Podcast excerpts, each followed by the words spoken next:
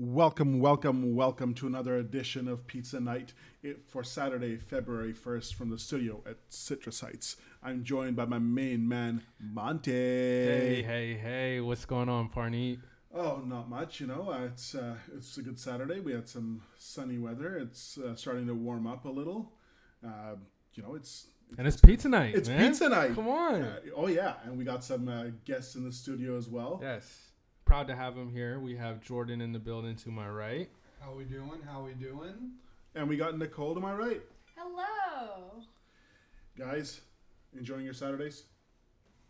Uh, yeah, so far so good. Um, did a little work around the house this morning, and now just getting ready to watch the Super Bowl tomorrow. Solid. Are you gonna be watching the Super Bowl, Nicole? I'll be at work, so I'm gonna be like watching it via Twitter. Oh, oh, oh okay, okay, okay. Yeah. Uh, well, uh, speaking of Super Bowl, let's let's dive right in. Uh, Monty, you want to get us started with this uh, momentous uh, pre Super Bowl party? Well, I mean, for for myself, uh, born in the '90s, uh, would say that this Super Bowl particularly is a dream come true. as a Niners fan growing up, I haven't necessarily gotten a chance to see my team, who already has five Super Bowl trophies, win one in my lifetime. So um, tomorrow's a big day, I guess, in the life of every 49ers fan. But for myself, you know, if they win tomorrow, then uh, they're not just world champions. Your boy is world champion. That's true. That's true. And, um, you know, uh, what do you think the 49ers' chances are going into into this game? I think that as far as the team that they're up against in the Kansas City Chiefs, they are going to be their most dynamic opponent that they've faced all season. Offensively, I would say that Kansas City is the best team in the NFL. Uh, but what makes for a great Super Bowl is that the 49ers have the number one ranked defense as well in the NFL. So um, the NFL got exactly what they asked for as far as the Super Bowl is concerned. True, and you know I, I totally agree that uh, uh, the Chiefs uh, definitely are going to be um, bringing it all. Uh, I mean, Patrick is a very qualified uh, quarterback, and he's going to be leading a team that's very hungry. I mean, his stats for the season are are epic. Yeah, 20, I mean, 26 touchdowns, 4,031 rushing yards, yeah. Uh, five interceptions. reigning league MVP. Totally, yeah. totally. Um, but, but you know the hometown team Yes, you know? Eh, I, I would say that as far as San Francisco, uh, the 49ers, there wouldn't have been a lot of people who would have picked them to be in the Super Bowl this year. I would say that at the beginning of the season, if I had to give you what my hopes were, is that the fact that we'd win, probably not go nine and seven, sneak into the playoffs. So for us to go 13 and three, uh, destroy Green Bay in the divisional championship uh, win an NFC championship now on our way to the Super Bowl. Uh, that's the last thing that was on my mind as the se- as the season started this year.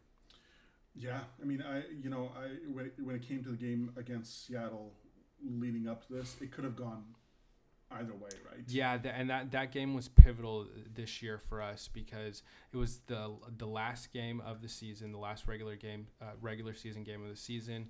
Um, and it, we were in the exact same position that we were the first time that we played Seattle uh, this season, which was that they were driving down the field and they had the ball as time was going to expire on the clock. The difference between the first game of the season and the second game of the season is that we stopped them. Our defense showed up, stopped them on the one yard line. So it's a matter of literal inches that made us not the sixth seed. Uh, or the fifth seed, but the, the number one seed going into the playoffs, which had a huge impact on our season. Yeah, I mean it's uh, the, the season. I think could not have gone any better. Yeah, you, you know they, they had their moments, but uh, it, it, worked out in the end. Um, yeah. You know, uh, Jordan, I know you, are coming in as a as a Raiders uh, fan into this. Um, what's your take on uh, San Francisco and how far uh, they've gotten? Well, I mean, I will be the first to admit um, I doubted the Niners all year. I mean, the beginning of the season, their schedule was it was a weaker schedule, but they came out and they played that Seattle game very tough. The first one that they lost in overtime, I was actually at that game, and that was one of the great, probably the best NFL game I've ever been to in person. But it was it proved a lot, and then they had that gauntlet of a schedule where I think it was Baltimore, New Orleans, and Green Bay. I believe in back to back to back weeks, and they lost a tight one in Baltimore, got in a shootout with New Orleans, and they smoked Green Bay. And that's when I kind of looked and said, you know what, this team is, as much as I hate to admit it, this team is very legit. And uh, as far as the Super Bowl goes, I mean, as a Raider fan, I think the only proper thing to root for is for that to be the day that the meteor hits. but I, I mean, I picked the Chiefs to win because I just think if it comes down to a shootout, that Mah- I'd rather have Mahomes on my team than Garoppolo. That being said, the Niners are proving me wrong all season long, and that is a legit team. And I like that they have a lot of moving parts, and you can just plug someone in, and they're ready to go, and it works. And I think we're going to be in for one of the best Super Bowls in a long time. I think it's going to be a very good game, a very close game, back and forth. I give Kansas City the edge because I like the quarterback better. That being said, it could really go either way. You know, uh, speaking of uh, trades and quarterbacks and Garoppolo, do you think that was a failed trade on the part of uh, the um, sorry uh, the Patriots? Not necessarily, no, because I mean they had Tom Brady and Garoppolo. They were probably, in my opinion, going to lose in free agency once his contract was up. So why not get something out of him while you can? Um, so no, I don't think it's a failed move by the Patriots. I mean, at the end of the day, they've had a twenty-year dynasty. It's you know, it's not like you can sit there and be like, oh, well, this is you can't even if let's say the Niners go have a dynasty now and the Patriots kind of fall off, which we're kind of expecting them to. I don't think you can call it a failed trade because you had a 20 year dynasty. Can you really, ex- how long do you expect a dynasty to go for? Do you expect it to go 30, 40 years? You know what I mean? Yeah, and uh, you know it- that's crazy. He's he's played twenty years. He's had uh, you know huge success with with a very well put together Patriots team. I mean, if any you know signs are pointing, I think he's on his way out. If not from just the Patriots, from the NFL altogether. He's he tweeted sorry he uh, Instagrammed a uh, photo out uh, yesterday. Uh, no caption really. Uh, it was just him standing at, in the, in the tunnel, looking over uh, the stadium, uh, and looks like uh, our boy is out of uh, I think England. he's. I think he's out of New England. I don't think he's out of the NFL. He just bought a house in Vegas. You know, I don't. I don't want him, but he just bought a house in Vegas. my call. I think he ends up with the Chargers. I agree. I agree. Rivers is out. Uh, they, you know, uh, I, I don't think he's coming back to uh, the Chargers anytime soon. Uh, the Chargers are going to need uh, someone to, uh, you know, carry the load for at least for the next couple of years. So it's a good spot uh, to be there. I agree. I think he gets two years into LA, makes the Chargers somewhat of a contender, and I mean, I don't think he's going to win anything in LA, but you know, football's crazy. If you asked me back in August and said Niners are going to go thirteen and three, I would have been like, "Hey, man, pass me whatever you're smoking because it sounds like you're having a great time right now." so, football's a crazy sport. Any given Sunday is a real thing. That's very true, and you know it, it definitely is. Um, one of the, I guess, the, the drama around the Chiefs uh, going into the Super Bowl and, and coming out of it, uh, Mahomes is going to be coming up for renewal pretty soon here once his entry level deal expires. I mean, you know, they paid a heavy price for him, uh, trading, you know, the number 27 pick overall, a third round pick, and their 2018 first round selection to move up to 10th to, to, to take him. Uh, now, do you think he's the type of person that's going to take a, a hometown discount like uh, Brady did, or do you think he's going to cash in the big bucks? You know, this guy could w- well command the most money the you know NFL players ever see. It's hard to say because I think, I mean, what's with how much money that guy deserves? I think a hometown discount could still qualify him as the highest paid quarterback in the NFL. Um, Yep. But I think, I mean, it does work. Tom Brady's done it for years, and it's won them six Super Bowls in a way because it allows them to build teams. that being said, the Chiefs have proven that they're so good at drafting, especially in later rounds, and they've proven that they're willing to take the risk on some guys that maybe fall in the draft that are first round talents that have some character issues, like Tyreek Hill had his issue. Uh, Kareem Hunt was, I can't remember if he had character issues in college, but he was a small school guy. But they've proven they're willing to take those risks. And I think that they can still be successful even if Patrick Mahomes gets the payday that he rightfully deserves because they they're willing to take those risks, they scout well and they draft well and I think that as long as Mahomes is my quarterback and Andy Reid is my coach and we can continue drafting, I'm if I'm a Chiefs fan, I'm happy about what the next five, ten years hold for me. It could be the next dynasty in building. I as much as it kills me to say I really think it could be. And I think San Francisco is right in there too.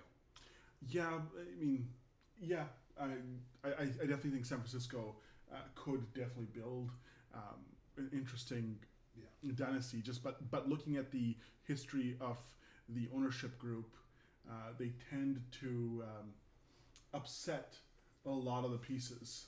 San Francisco is interesting to me because they're a team that I look at right now and I go, in next season, I still think they're just as likely to go six and ten as like build on this, just because one that division is insane. I think the Rams just had a down year and the Cardinals are on the up and up, but they're interesting to me because I think they are a very good team. I just don't necessarily know how long the way Shanahan runs his offense, it's very moving parts. It's very, you know, you do have some veteran leadership on that team. It's going to be interesting to see how long they can sustain it. Um, from a football fan aspect, I'd love to see it. From a Raider fan aspect, not so much. But they're going to be an interesting team to see what they do with their future.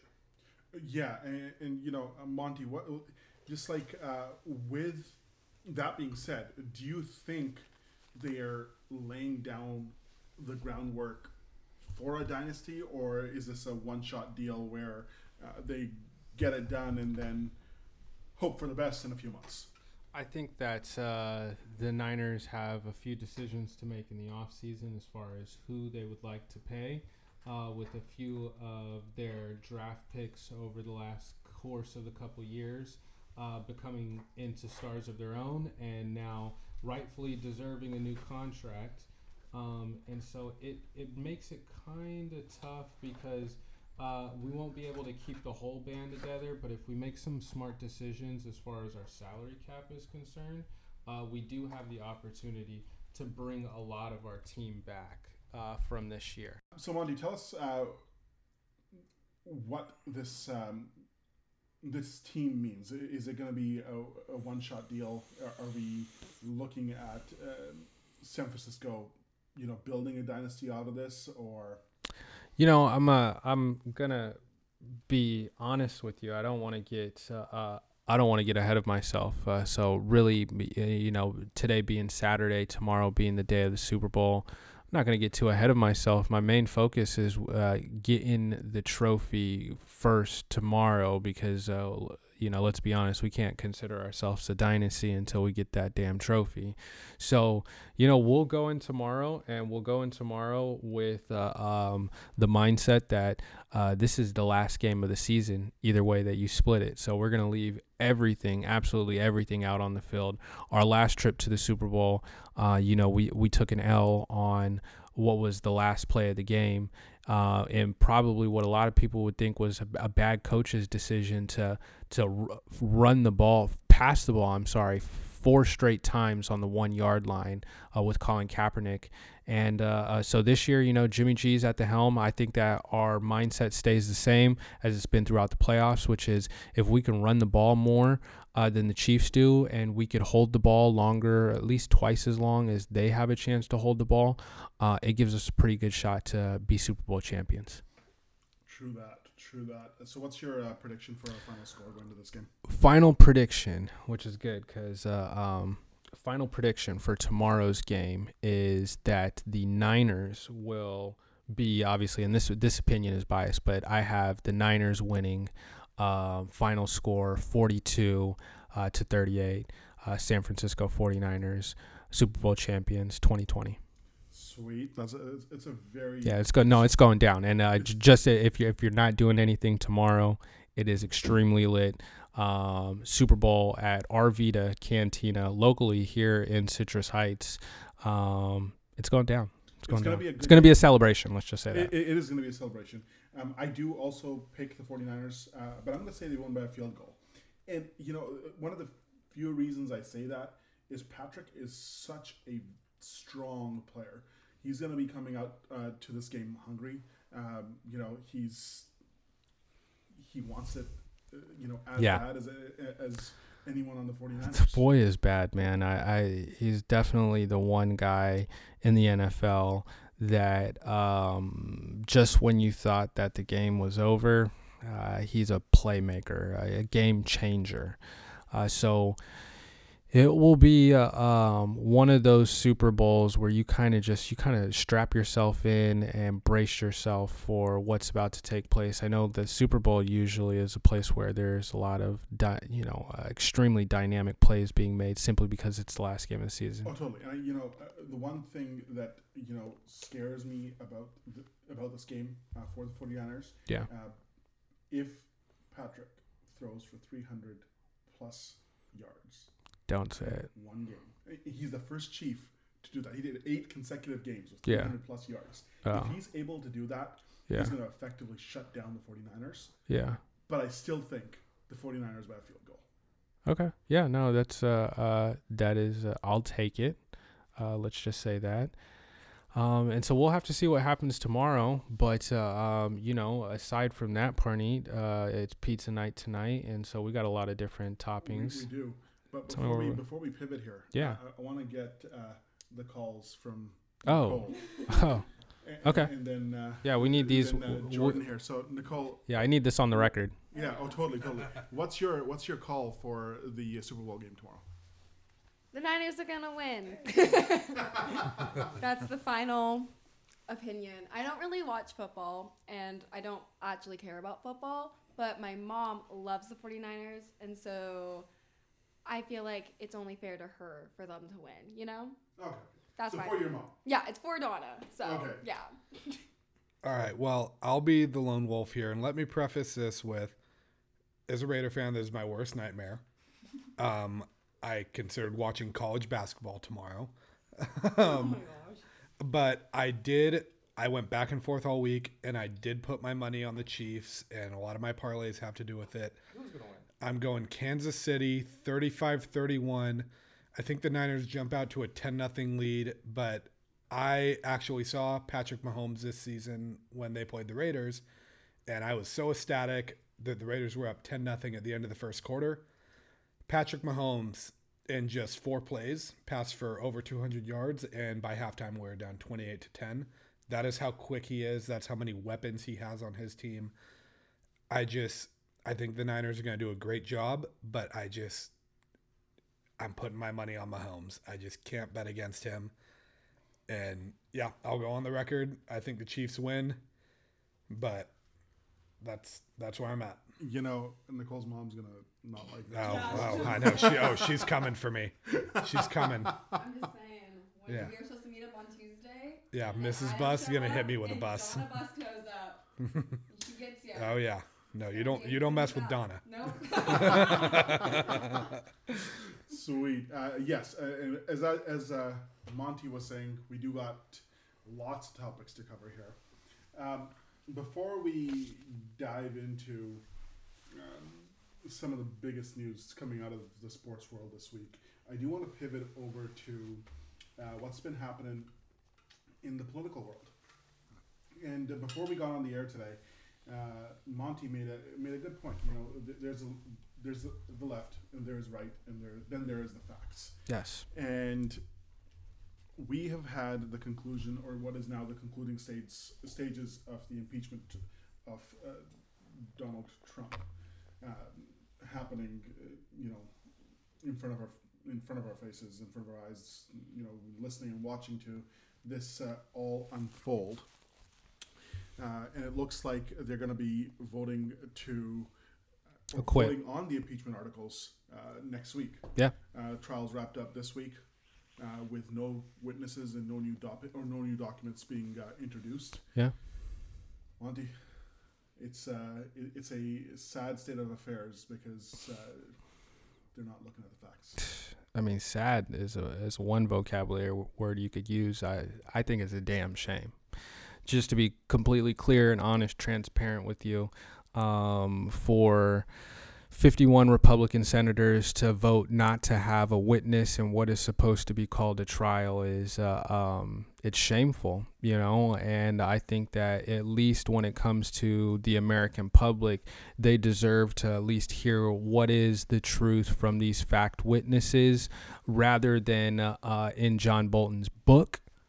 They deserve to hear it in front of uh, uh, in front of in front of the American people, uh, as we rightly deserve as uh, citizens and taxpayers of this nation. So, you know, it kind of gets to this point of uh, what kind of what kind of country are is this? Has this really become a banana republic? Yeah, I mean it's uh, it's rough when you're when you're looking at this. Um, you know, the Democrats had accused the president of misusing his power Yeah, by trying to hold up aid to Ukraine over investigating a political opponent. The president denied this. The president was impeached by the House. Yep. And Senator Alexander for the GOP today said that while the president's actions were improper, they don't meet the bar for impeachment. Yeah, it's Nixon was impeached for less. yeah, yeah. Okay, and, and, and that's that's what is really shocking. That Nixon was impeached for less, yet we have a president here who will serve out, you know, his term.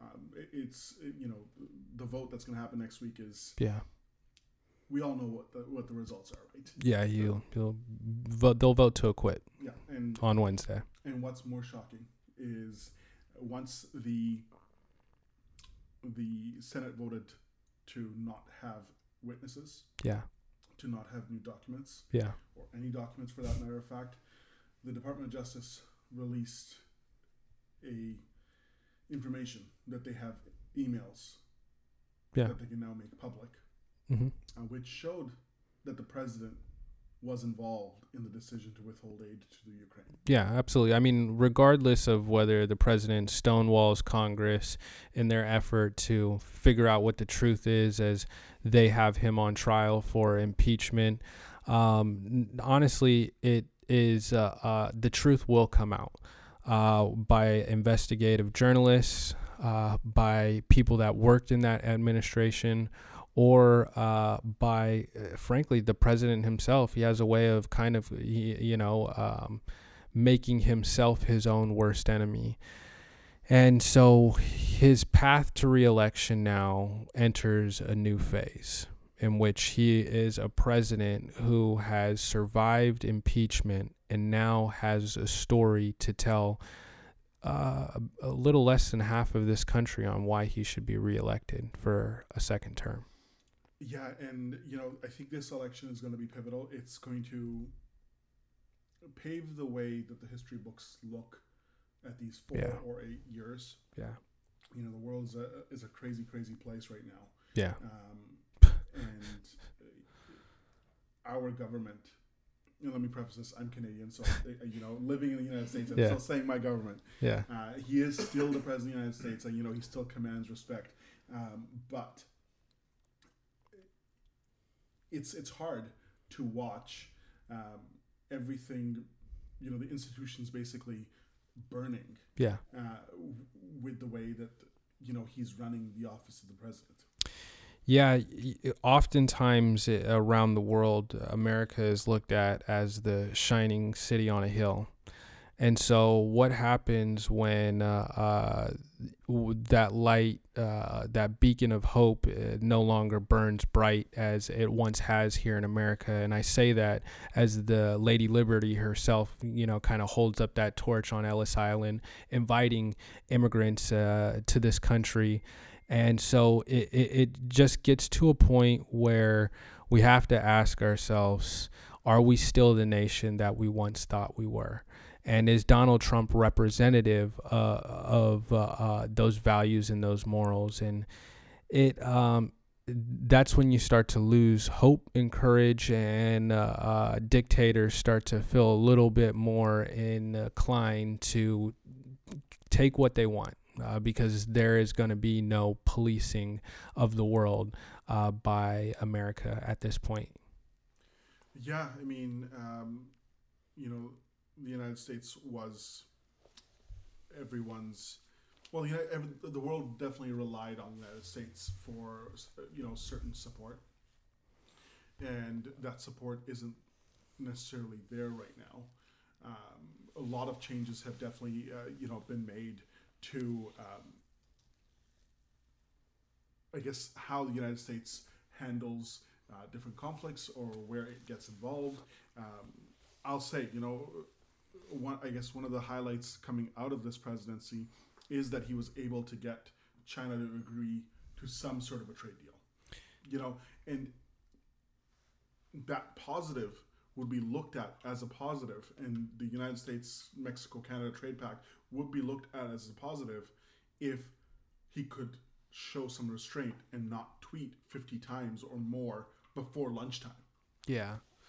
Um, I guess last thing I'll say on uh, this issue, as far as uh, politics in America right now are concerned, uh, this week being uh, an incredibly uh, um, crucial week, uh, just to see how things play out. On Monday of this week, we will officially start election season in America, and Iowa will kick off the 2020 Democratic primary voting uh, as they ha- host the Iowa caucuses. So after Monday, we'll kind of know who the winner of Iowa is, whether that's Pete Buttigieg, uh, Joe Biden, or Bernie Sanders. And the day after that, uh, we have the State of the Union uh, speech by Donald Trump, in which he'll be, you know, at least for the moment being, still under trial in, in the impeachment efforts by by majority of Democrats. And then on Wednesday, we have that vote for acquittal or removal from office, and we all know the way that vote goes, which is acquittal. And but with that being said, as you talked about, a president who tweets I'm reading a book right now called To Obama with Love, Anger, and Joy, and it's about uh, um, Barack and his staff and how over the course of eight years he would be the first president that every single night he would get 10 letters from constituents around the United States that would write him. He would take those 10 letters, read them, and decide one constituent to write back. He did that every single night for eight years of his presidency. What a difference uh, you know four years makes or three years at this point makes. So um, you know CNN is reporting this week that uh, the president is not expected to make much of a statement after the acquittal. Uh, he won't be apologizing or admitting any wrongdoing, regardless of uh, you know the facts that are now out there. Yeah, it'll be interesting to see. Um, like I was telling you offline, um, I, I, think at some point the Republicans definitely do turn on him uh, when they're starting to look at um, 2024. Yeah. Uh, and you know, trying to retain the White House or basically become a party that is irrelevant to the majority of Americans. Yeah. Uh, so it'll be interesting to see how how they take it uh, with the primary battles coming up. Uh, the the big thing that's you know that's interesting is Mike Bloomberg. you know, I, he's I'm not gonna I'm yeah. not gonna uh, hide the fact that I, that I want him to be the Democratic yeah. nominee. Uh, I think he'll do a great job at yeah. it. Uh, he's running a campaign that's purely run on his money. Yeah. Um, so I think that's Guys. that's different. Yeah. Uh, but that's also excluding him from the debates right now. Yeah. I mean, he refuses to raise money for the Democratic Party. P, I'm just gonna plug you right now, Mike Bloomberg. If you're listening, Parneet will work for your marketing department. Okay, Mike call Parneet. Hey, if we got Bloomberg listening to this podcast, yeah, I wouldn't mind you plugging us either. yeah, Next I could use a couple of those. Get Pizza Talk or Pizza Night up in your thing. Be like, hey, look, yeah. I'm Mike. I'm going to overthrow Donald Trump. Also, yeah. There's these four people from Citrus Heights. Yeah. Pizza night. Give them a listen. Yeah. I need to borrow a billion dollars. a generous loan. Uh, that would be quite the loan. Are you gonna bet it all? I mean, I'd probably gamble away a bit of it on the Super Bowl tomorrow. All right, so uh, next topping. yeah, I mean the next topping. Uh, for our two new guests, each topic that we talk about is a different topping on the pizza. I heard you say that. Yes, I like and I that. was Yes. like, I like that's that. incredible. Yeah. Yes. That's, That's so classy. witty. Pizza night, a roundtable discussion. Honestly. hey, we still got dad jokes here. Oh, um, He y- said pizza night, and I was like, a roundtable discussion. Yeah. That's perfect. yes, How yes, you, like, not? I totally. And and you know what? When we keep doing it, like let's say we unbreak something crazy or go like little coming of our mind goes up, the next domino fell. What? no, no, definitely, definitely. yes, yes, yes. I mean, the goal of the podcast is to out Pizza the Hut. Yes, yes, yes. That's totally true. Uh, before you know, when we're talking about toppings, uh, Nicole, i- what's happening in your world? What's uh, World? in your world? You, Like you know, in general? in general, tell us tell us a story. You've been, uh, I don't you know, you've been It's sitting there, just uh, you know, listening. vibing, You're, you're yeah. vibing, definitely. It's definitely a vibe. I don't know. What do you want to know about my world? well, tell us, uh, tell us what you think about the world right now. About the world right Yeah, now? I think the world's kind of sad right now. Why? I like to have an optimistic view, but I don't know. There's just so many sad things going on in the world all the time. I'm noticing that the more I become an adult, because I'm a lot like younger than you guys, is that like the world's sad as fuck. Like, excuse my language, but like the news is so depressing. Like, I feel like every day it's just like there's another awful thing happening, and I'm like, why? Yeah. Can we chill out? They never report the good news. They're never I like lost dog found, kid walks home from school safely. It's Yeah. always I wish Always they the would. bad I don't news. know, but maybe that's just like I'd be the only viewer though. It's like, yeah, that's great. I love to hear it. Where everyone's like, okay, but what's going wrong? And I'm like, I Yeah. don't want to know, but I need to know because it's good to be educated and informed. right. You don't I want to just be like positive news though. you don't want to be like skipping into like a tornado. Yeah. I'm like, oh, didn't hear about that one. I was busy. like that's awful. That's true. I mean, it's uh, it's it's definitely uh, it's definitely uh, sucks that you know we wake up to sad news or hear sad news uh, all the time, uh, whether it be in politics, whether it uh, be in sports, whether it be um, you know anything really. You know, the news isn't reporting positive stuff, um, and reporters aren't always reporting the best way they possibly could. Um, and I'm, you know, I'm sure that everyone's heard the the big news of the week that kind of shattered uh, everyone's world. Uh, last Sunday, Kobe Bryant uh, died in there in a horrific accident in Calabasas, California. Um, it's difficult. Uh, he was one of the few athletes that I watched growing up, um, and I've never really been affected greatly by listening to negative news. You know, I, I would always question the world and question what I'm listening to, but I heard that through a, a basically a text message that something had happened with Kobe. And quite honestly, I I it, I couldn't believe the words that were in front of my screen. Oh yeah, Uh, I agree. and I was a mess. I I still to this moment can't process the fact that he's passed away. Yeah, I'm with you. And when I first saw it, my my girlfriend texted me Sunday morning and goes, "Babe," and I go, "Yeah." She's like, "Kobe is dead," and I'm like, "What?" And she's like, "Yeah." And I turned on the TV and I didn't see anything on ESPN. Flipped to like you know all my news channels, nothing. And I'm like, I'm not seeing it. And she goes, Yeah, TMZ just posted it. And I just wrote it off. And I'm like, Oh, TMZ. Like, Yeah, that, source. yeah. But lately, Yeah. Like they've been upping their Oh, game and they they were- credible sources. It's insane. They were the most accurate reporters that Yeah. day. Like, Yeah. there were people that deserved to lose their job over how they reported that day. Uh, it, it, it, you know, in a way, it sucks that they reported it the way they reported it. Um, but I do admire their ability to try to get the story right, as opposed to publishing craziness. Um, Agreed. But reading that story, I you know he was he was something different to everyone, and the reaction that's been in sports that's been coming from uh, you know every corner of the world. Uh, he meant something to our generation. And, Oh, yeah. you know, and everyone's hurting. This entire state's hurting. This country's hurting. Um, and athletes from every you know support sport imaginable have been uh, paying uh, uh, tribute to him. it's it's just a person that I think has affected all of us because, I mean, for me, I never got to watch Michael play. I mean, I watched him play when he was with the Wizards, but that's different. To me, Kobe Bryant was. I still think Michael Jordan's best player ever, but Kobe Bryant is my number two because I grew up watching him, and as a Kings fan, I grew up watching him rip my heart out a million times. Um, he won five titles, or as we say in Sacramento, he won four titles with an asterisk, but that's not his fault. But he was just one of the most amazing competitors I've ever seen. And I was actually fortunate enough to see him live one time.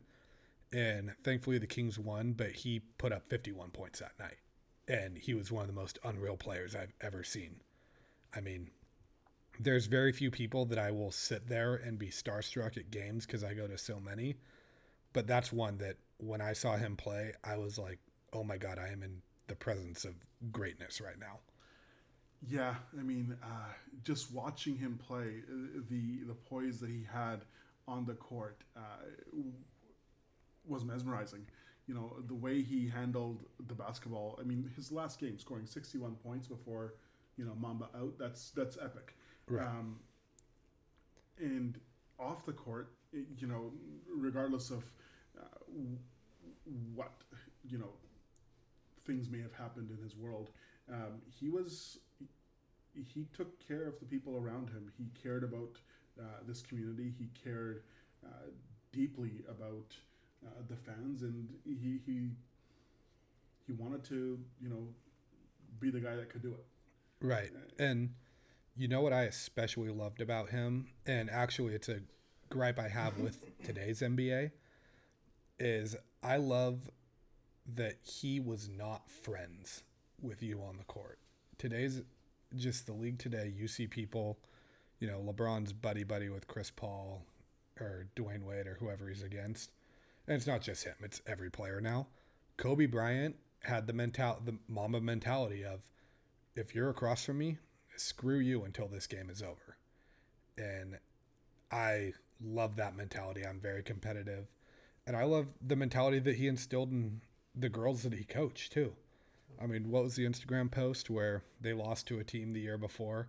36 to 38 and he posted the scoreboard the next time they played him and the final score was 115 to 27 He was, he was a fierce uh, competitor, Yeah. and uh, you know his daughter Gigi would I you know she was gonna be in a, a WNBA if not Yeah. NBA great.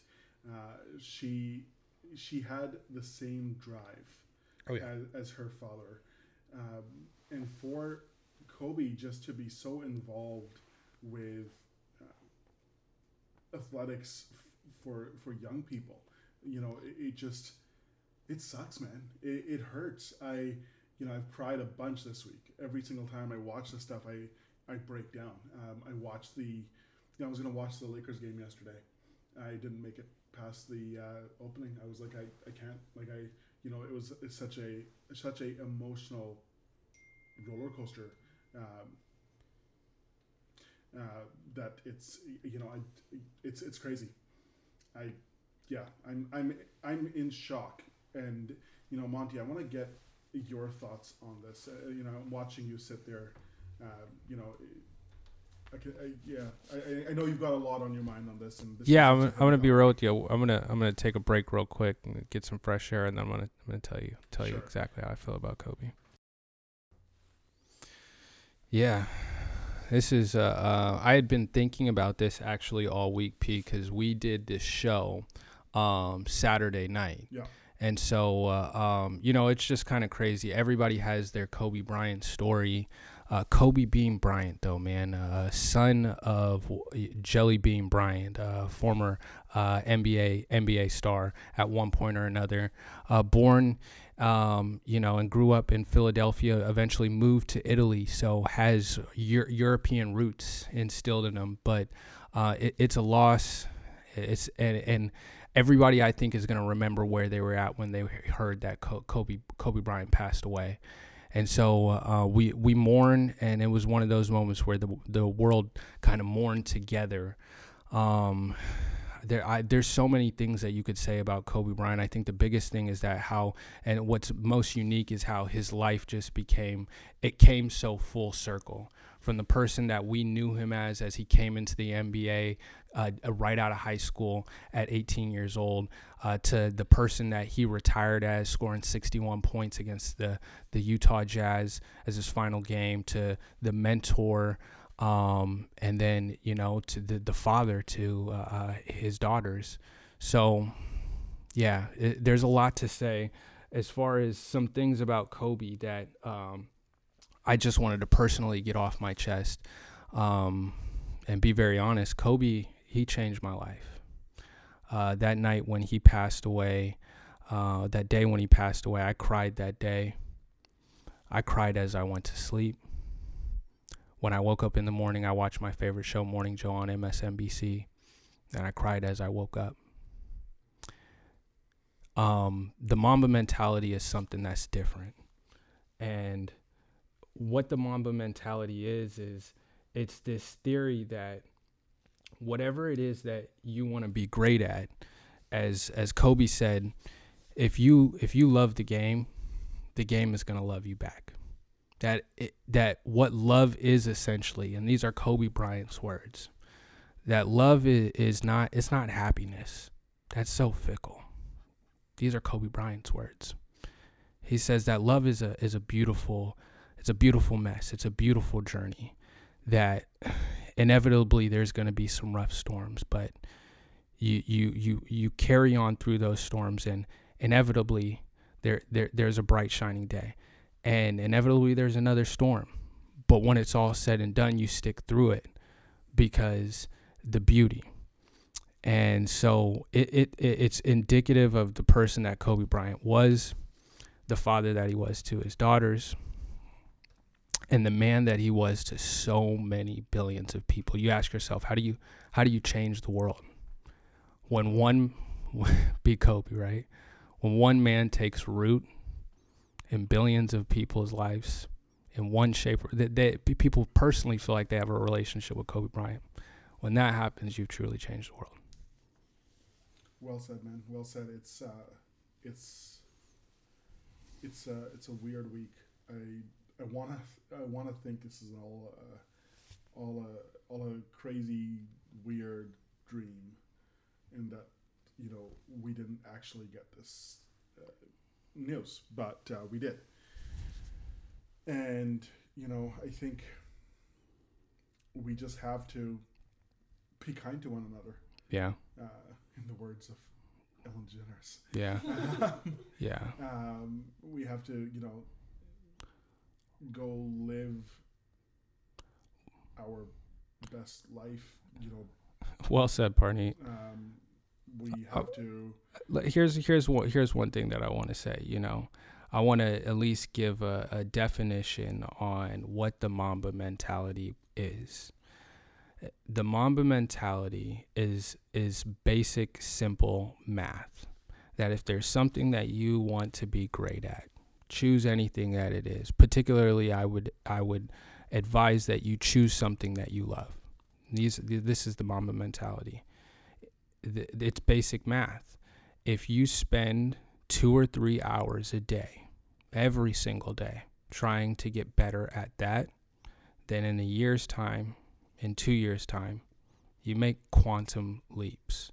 That if you focus on the fundamentals rather than your talent, that inevitably you will catch up to whoever it is that's in front of you. Well said. That's uh, that's Mamba Nation, man. Um, if there's actually one story that's reminded me that I could tell, yeah, probably, probably my uh, favorite Kobe Bryant story ever. I believe it was the 2010 NBA Finals um, where they beat Boston in seven games. And the morning of Game Seven, Kobe Bryant, you know, he woke up at I believe it was four or five a.m. every day and did his workouts, right? So he's doing his workout, shooting his shots at Staples Center. Around 7 a.m., Paul Pierce walks in, and Paul Pierce starts his workout right when Kobe Bryant's finishing up.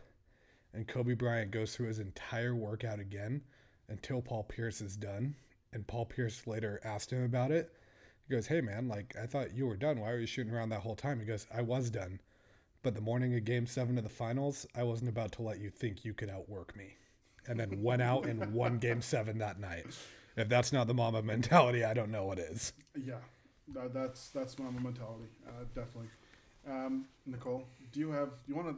I'll give you a minute to talk on this, or two minutes, or whatever you want. You know, it's he's meant something to every generation, and you know, I'm sure you were affected by it as as anyone else else was around this table.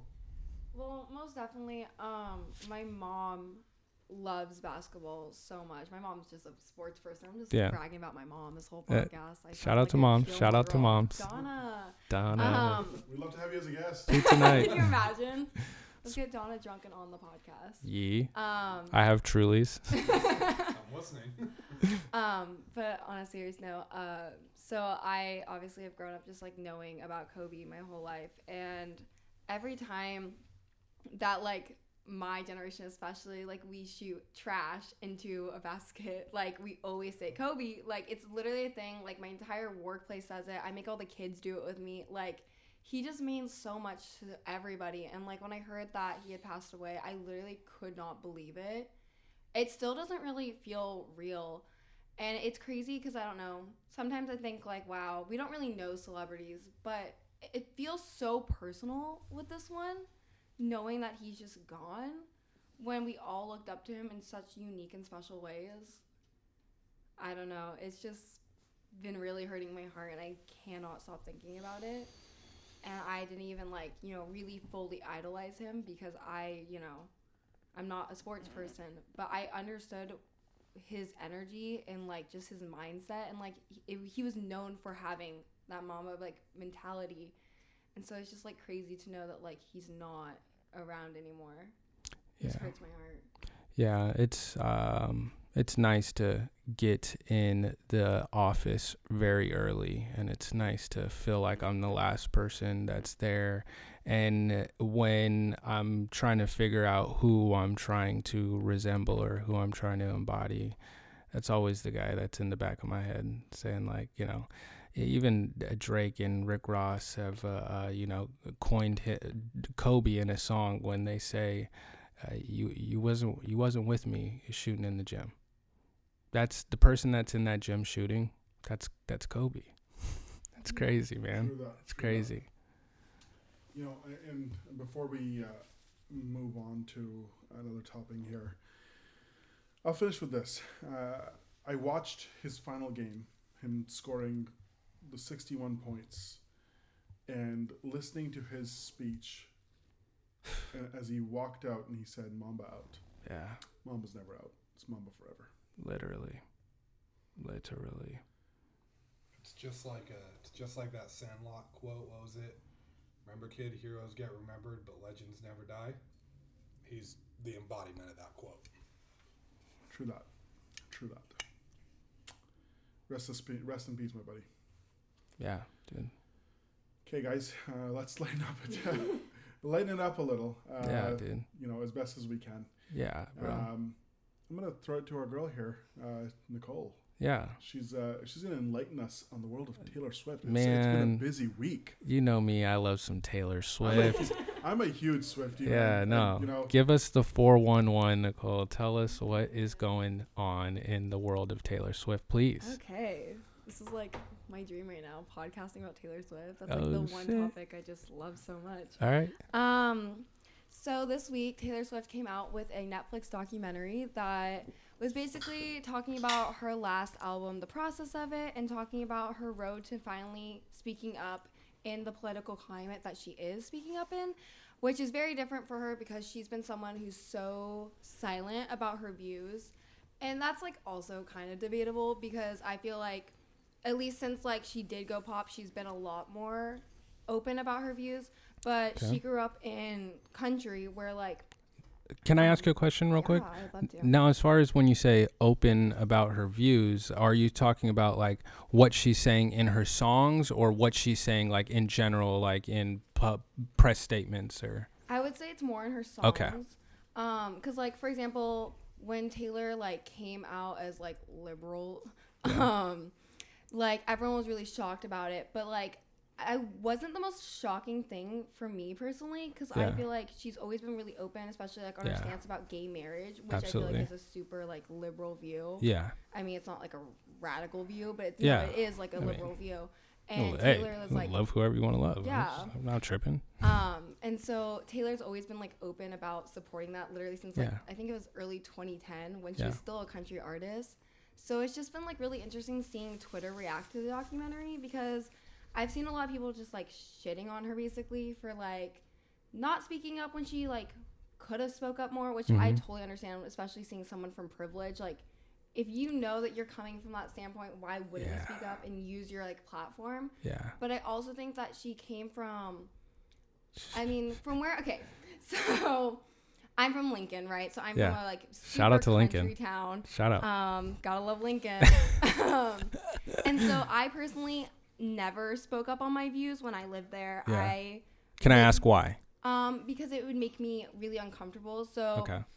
um I was friends. So I was part of the FFA. So that's a statement. Yeah. Um, what so does what does FFA stand for? Future Farmers of America? Whoa. Isn't that amazing? Yeah, Just so no. incredible. Um, yeah, I Future Farmers of America. Yeah, I accidentally joined FFA, which is like a whole nother story. But I took a floral design class, and if you took that class, you are a part of the FFA. I might have to join the FFA. No, Damn. right? No, I mean no. Nothing like touching wet hay, like hay bales at like 6 a.m. in the morning when you're not a country girl and you hated it. So, um, the climate of just like where I grew up was super, like, obviously Republican and like, um, they weren't Yeah. like the sweetest towards like gay people and minorities. And um, as someone who is queer, it was really frustrating for me because I felt like if I would be like, "Oh, hey guys, like I have this gay opinion," like Yeah. I was never down to get bullied. Yeah.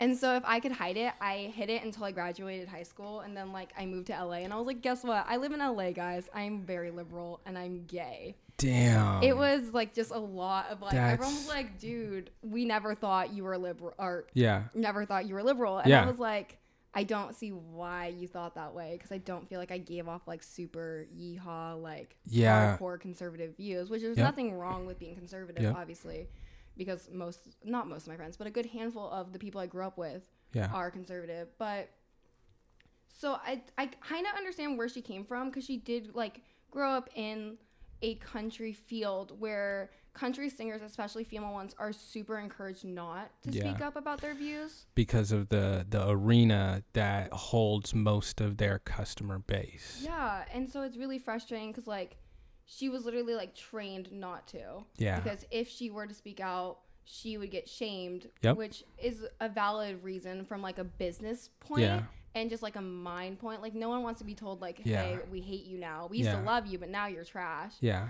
And so I think that So can I can I add? I mean, because there's like a fine line that uh, I suppose that Taylor would have to walk in a sense of the fact that she has these views, these beliefs that are screaming internally inside of her that she wants to speak out on that she thinks aren't okay, Mhm. and she has a platform in order to do it in which it could make a difference yeah. but also she has um, a certain persona and reputation that co- would cost her money if Mhm. she were to uh, go full fledged in this effort.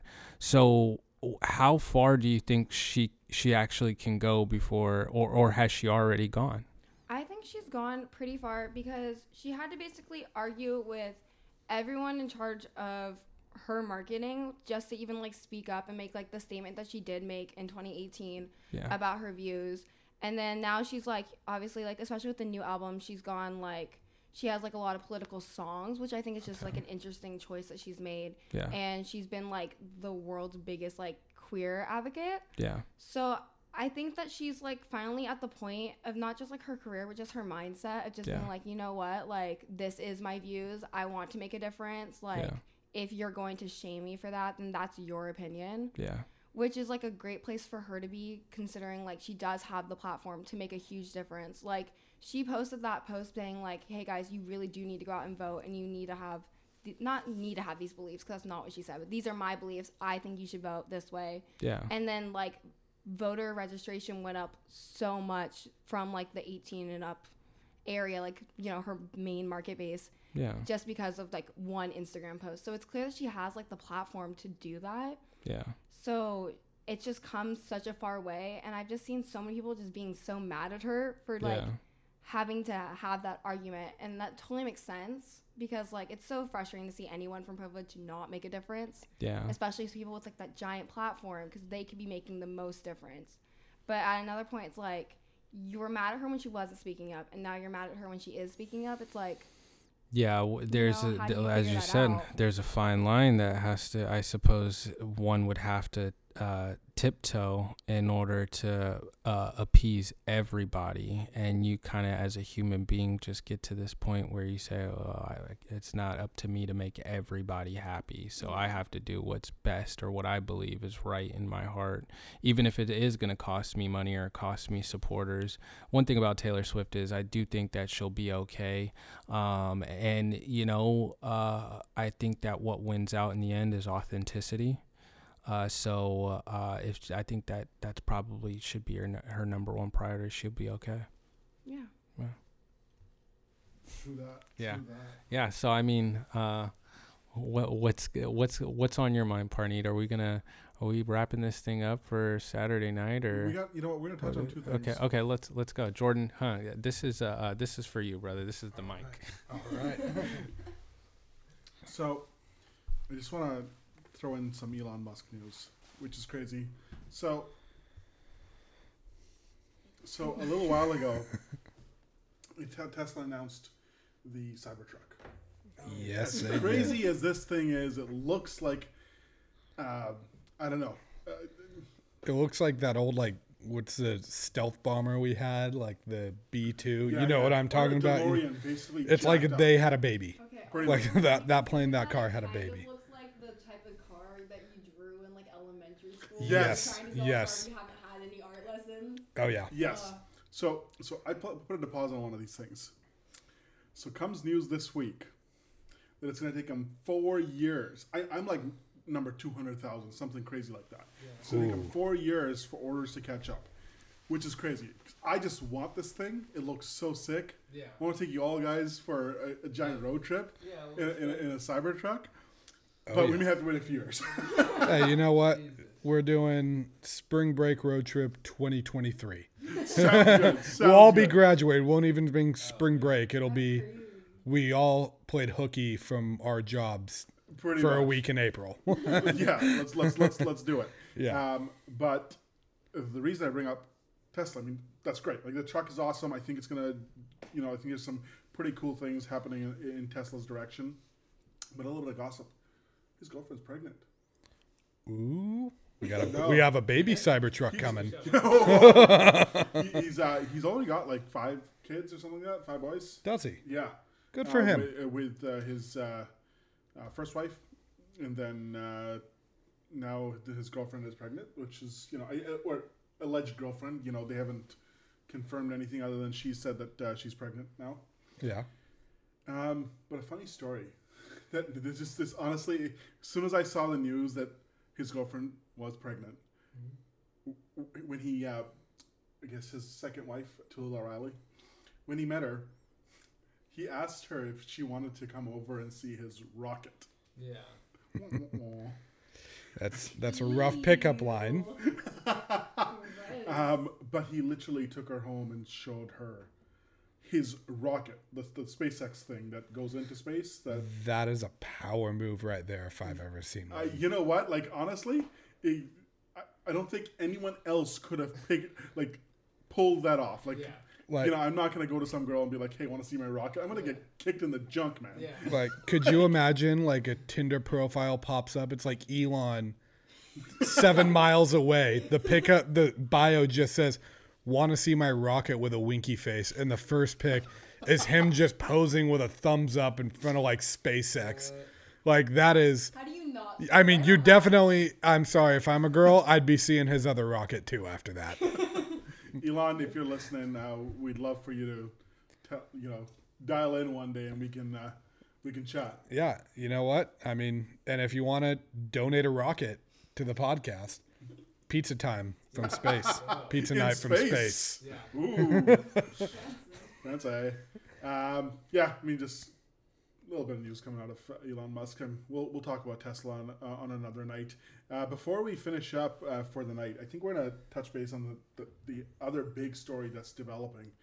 Uh, United Kingdom, your hometown, Monty, uh, is is literally blowing up. Not literally, not. no, They haven't I'm done that since World War II, but I'm not supporting violence. Um, Brexit is here. Brexit is official. The United Yeah. Kingdom is now in its transition phase. Um, my guy, what's going on? Well, I the Brexit it was difficult after three years uh, uh, and a referendum uh, and a vote of fifty two percent to leave the European Union. England uh, or the United Kingdom is actually finally um, they're they're out, and so by the end of this year, they'll have to work out trade agreements and figure out how they uh, truly sever ties from the European Union. It kind of puts the world in um, in a weird place where it seems as if democracy is kind of receding or taking a step back, and nationalism is kind of starting to uh, become a more popular or populism is becoming uh, something that isn't necessarily hard to find around the world. Um, and so it's we're, we live in very very peculiar times. I can I can tell you that. It's crazy to think that, that this this actually happened, right? I think this is the beginning of the end of the United Kingdom as we know it. I think there's going to be a second uh, referendum on Scotland leaving, and Scotland Yeah. will quite likely leave uh, the UK. Yeah, it was just a decision that I didn't want to see happen.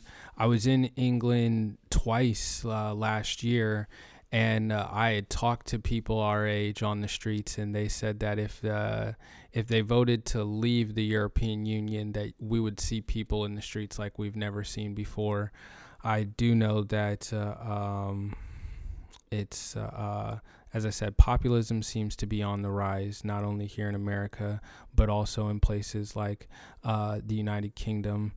Um, and we live in very peculiar t- peculiar times, my friend. It's it's uh, It's crazy, you know, and along with all the crazy trade deals that they've got to negotiate, along with all the financial stuff, all the corporate stuff that they've got to figure out, I think the biggest effect that it's going to have on everyday citizens, one, the value of the pound, which, uh, you know, Yeah, no. I, I sent my mom uh, some money, and I could tell that in just a week, uh, the pound had gone to uh, um, from 66 cents um 66 pence on the dollar uh, to 75 pence on the dollar in in a matter of pretty much about a week. Yeah. So I mean, th- th- that is going to, you know, the implications or the financial implications on the value of the pound. It's going to be interesting to see what happens over the next year if they're able to Yeah, shore up enough um, crazy. uh, trade deals. You know, th- they may be able to avoid disaster. Uh, the other thing that I think, Thing, it's an island. You Yeah. need to be connected to Europe in some way, shape, or form. The logistics, even of the decision, don't make sense other than the fact that it is just a storyline that keeps a certain part political party in power. True.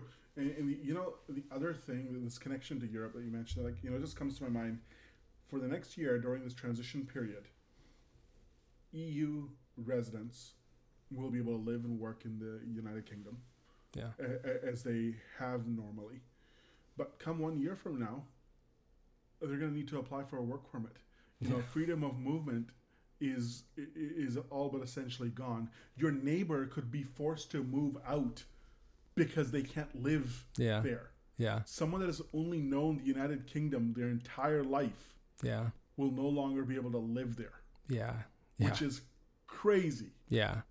There's a lot of uh, things that uh, make it a very complicated uh, as far as when it comes to severing ties at this point in a relationship that has kept them connected since like you know the the 1960s i mean it's been quite a long time uh, so to come this far and just sever ties um, it seems as if it's not necessarily the best decision for policymakers who were voted in power by the people themselves to make a- and say that it was for the for the the best uh, for the future at least.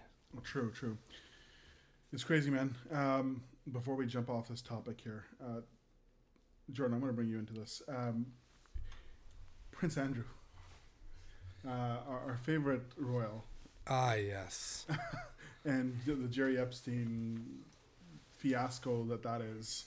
He's not cooperating with lawmakers in the United States uh, over his ties. Um, enlighten us, man. You know, I don't know a ton out of this stuff. I'm not really a huge royal family advocate, or like not advocate. Uh, I don't follow them. Like, Yeah. but they've always been into some weird stuff, and they have no shortage of conspiracies about him. Um, personally, if he's not cooperating, given the allegations, I think that's pretty damning evidence because I know if it were me, if I had allegations like that against me, if they're not true, I'm saying they're not true and I'm cooperating in any way I can with the investigation. I'm not, you know what I mean? I'm not, yeah, I mean, it, it's peculiar. Like, yeah. um, that that's happened. Um, the whole Epstein thing, you know, I think we could talk for an hour about it. Oh, It's- God, I can talk for days and it- days. i- It's you know, and that you know, I think we'll, we'll have to have a time and place for that. Especially the trial of the uh, two jail guards Yeah, is uh, starting, I think, next week or something like that. I believe so. Um, so I mean, that, that's something that's definitely. I mean, it's getting to a point that it that there's a prop bet for the Super Bowl if there's going to be a Epstein didn't kill himself sign showed at the Super Bowl. I mean, that's insane. Wow, that's yeah, it's insane. Um, you know, it's going to be interesting. I think uh, this will be something that we'll uh, we'll watch uh, in, in, Yep. the, uh, in the coming week. Um, what's on your plate for this coming week? Uh, anything that uh, we should be looking out for? Um, you know, just one Valentine's Day is coming up, so fellas, you gotta, and ladies, anyone, you know, you gotta you gotta get something special for someone. So, I'm gonna do my shopping this week. Um, That about out, yeah. Outside of that, you know, coming up, I mean, I'm. I'm not really too aside from the Super Bowl, you know, I'm just getting back in the school swing of things. Um, watch a little hockey, watch a little basketball. That's kind of on my plate, and sweet, sweet. just yeah. we'll we'll talk about the Battle of Alberta next week. Oh yes, we will. Uh, There's a know- lot to uncage there. Yeah, totally. Uh, Monty, what do you got coming up this week? Uh, shoot, a lot of work. Uh, I got a stats class, man, and uh, uh, I'm not not necessarily too confident about it, but you know, this is the last semester, and here we finally find ourselves on the cusp of graduating from you know, just good old Sierra College, but it means something to me, and that's important. So, stats in an anthropology labs class, a lot of work, and uh, hopefully a, a world championship. Sweet. Anything uh, other than the World Championship? Anything else that you're gonna be watching out for in uh, uh, the world of uh, news, uh, politics, sports, Um, pop culture? Man, Swift. I just no. I mean, I it would I would like some some news to drop a bomb on the Donald Trump administration, uh, at least uh, factually speaking. Uh, but we are not condoning violence. Do yeah. not drop anything near the way. Thanks for that, party. I like that. that No, I, I, I we need the clarification. Um, But uh, I don't really have anything on the uh, forefront of my mind other than the fact that Kobe Bryant is and will always be the Black Mamba. Well said, my friend. Well said. Uh, Nicole, what are you going to watch out in the, for in the world this week? Um, I'm not even sure. This week, the girls that I coach go to states, so I'm going to be really busy just thinking about that and doing school and working. So I don't know. I'm not really looking towards anything besides like watching the impeachment go down, seeing how the Super Bowl does unfold, because that is interesting. But other than that, just gonna keep on vibing. Sweet. Um, that's good. It's Yeah. good. Hopefully your girls do uh, great at states. I hope so too. uh, we'll leave it at that uh, for uh, this week. Uh, and uh, as we end, uh, you know, Mamba forever. Mamba forever. Mama.